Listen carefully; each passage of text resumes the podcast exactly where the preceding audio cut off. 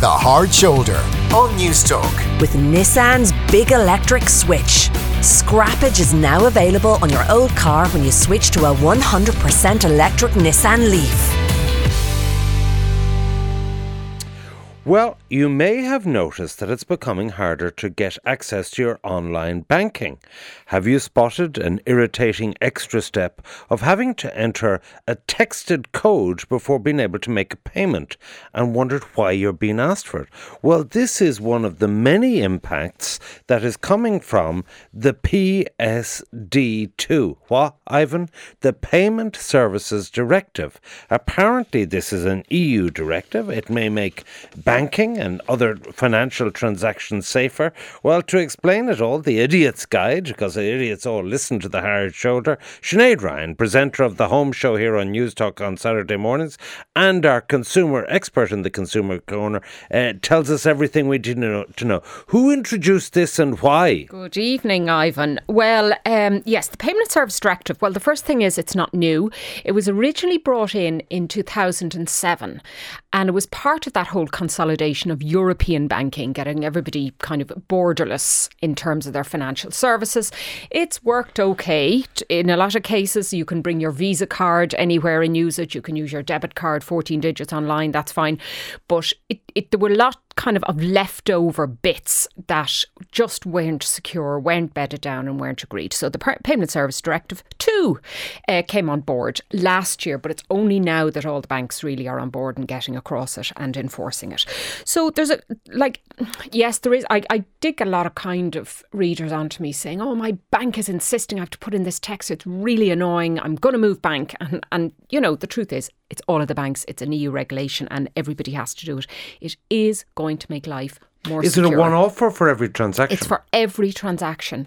Now, different banks have taken slightly different nuances about how they're going to implement it, but essentially, um, it's called strong customer authentication. It's an extra step to make sure you are who you say you are when you're making a transaction, buying something online, or a transferring money. And this is really to prevent fraud.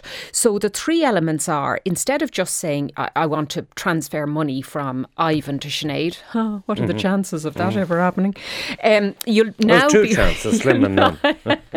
you'll now be required to do two steps. So it'll be something you know, something you have, and something you are. And, and what that really means is you'll have to put in uh, something you know. So that's your PIN number or your password, something you have. So it could be a card reader, you know, the little gadgets you stick in your card to and, and put it in as a second step, or it could be a phone app uh, and something you are. This could be, now, this is the controversial one, it could be a fingerprint, it could be an eye retina scan, or some voice recognition. So actually, most of the banks and most financial institutions and companies are sticking with uh, an extra code, and that's that's where your text is coming in. So so what's, what's what's the benefit of this? Well, the benefit is that if your card, for instance, is taken off you, right? It, it, it's stolen or or you've lost it in some other way, and somebody else tries to transfer money, say, into their own account with it, they're now going. You're going to be sent a, a text on your own phone saying you have to put in this six-digit number before we can make that transaction. So it's an extra step. So unless they've stolen your card and your phone and your identity and uh, and other bits and pieces, it just makes it an awful lot harder. But does it mean if there is still fraud that the banks will take responsibility? So, say three grand is taken out of your account in some transaction. What's the story at the moment in terms of do you forfeit the loss of that money? Are you uh, liable or is it the financial institution? A lot depends on the type of fraud. And where the fraud has occurred that your account has your card has been skimmed. Now this is very often when you're abroad on holidays, you hand it over to a restaurant and they wander off with your card and they come back and maybe they've they've taken an impression of it elsewhere or it's taken a kind of at point of sale. That fraud is and continues to be covered, but the banks can look for a co-payment. So they'll cover it for you, but they may say the first 150 it, you're liable for. Now that's been changed. It can only be a maximum of 50 euros that they can they can look for. In fact, a lot of the banks don't look for anything at all. They they just replace the fraud and that's the end of it. However, where the fraud is committed by you voluntarily handing over your information, that's really not the bank's fault. So you know those scam phone calls you get where people say, "Oh, your your Mm. Revenue Commissioner giving you money back, Yeah, yeah, you yeah. give us your details." Now, if you voluntarily hand over your bank details, you can't really expect your bank to pick up the tab for that, and generally they won't. So it depends on the type of fraud. But direct card fraud, they will pick it up. Okay. Is there anything else in this directive?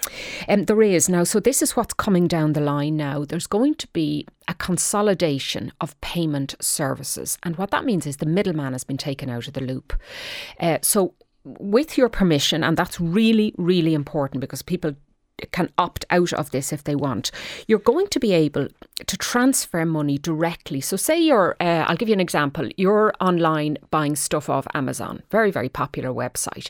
Uh, It will be set up now in the future whereby Amazon can go directly go and take payment from your bank account. In other words, you do not have to enter your card details and your CCV code and the date and the expiry date and all that in adv- for each transaction. You can set it up so that it'll be one transaction and it'll automatically be be taken. Now, you have to be really careful about this. The banks have to be really careful, and only authorised uh, payment providers can do that to avoid uh, any kind of a scam. So it means that in time, you'll be able to say to your bank, it's okay to give money over to my credit union or to this shop over here without me having to go in every single time and enter the details. And why would that be advantageous? It's just quicker.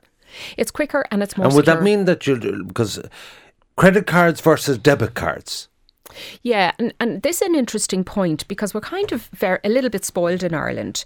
Um, like we we now think, okay, I've got a credit card, I've got a debit card, I can use them anywhere. What's this all about? What does it? What difference does it make? My credit card I can use all over the world in hundreds of thousands of outlets as it is. What's the big deal? But actually, about sixty percent of Europeans haven't don't have a credit card. And this directive is for all of them. It's for all 400 million people who live in the EU.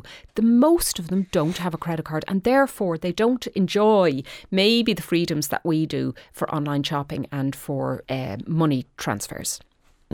Credit cards are dangerous. You'd be better off not having one. Well, you are, and I've been it's- banging it's a on false- about that. it's a false ah, Listen, it is, and actually, one of the other measures that's coming Come in, just which will interest people, um, is at the moment, you know, when you, particularly in car hire firms or um, hotels or petrol, you, you have to sometimes get your card pre-approved. So there's a block put on the amount. Now, this is particularly true for car hire. It drives people nuts because if something goes wrong, they don't know how much is going to be swiped off their card. Now, the new PSD2 directive will limit that. So it's saying only a very specific amount can be pre blocked on your card. Now, it could be a thousand euros, it could be still a lot of money, but it can't be unlimited.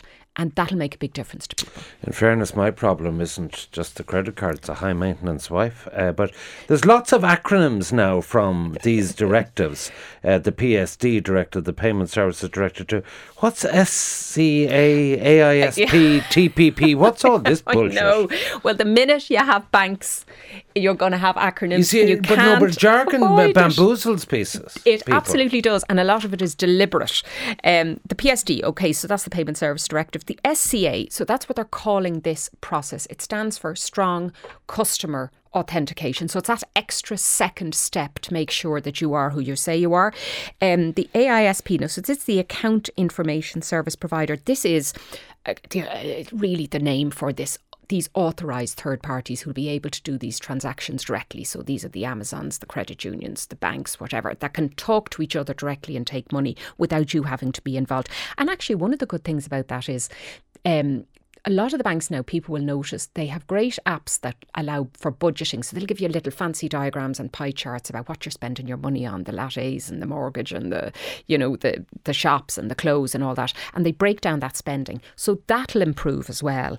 Uh, TPP, third party providers, that's pretty much anybody that isn't your own bank. Uh, but your banks love to justify themselves by thinking up uh, complicated names for what they do, which is really a very simple job. All right, all this comes from the fine print of the Payment Services Directive. So if you've seen new codes and texts required for uh, e banking, essentially, uh, then you now know it explained what it is.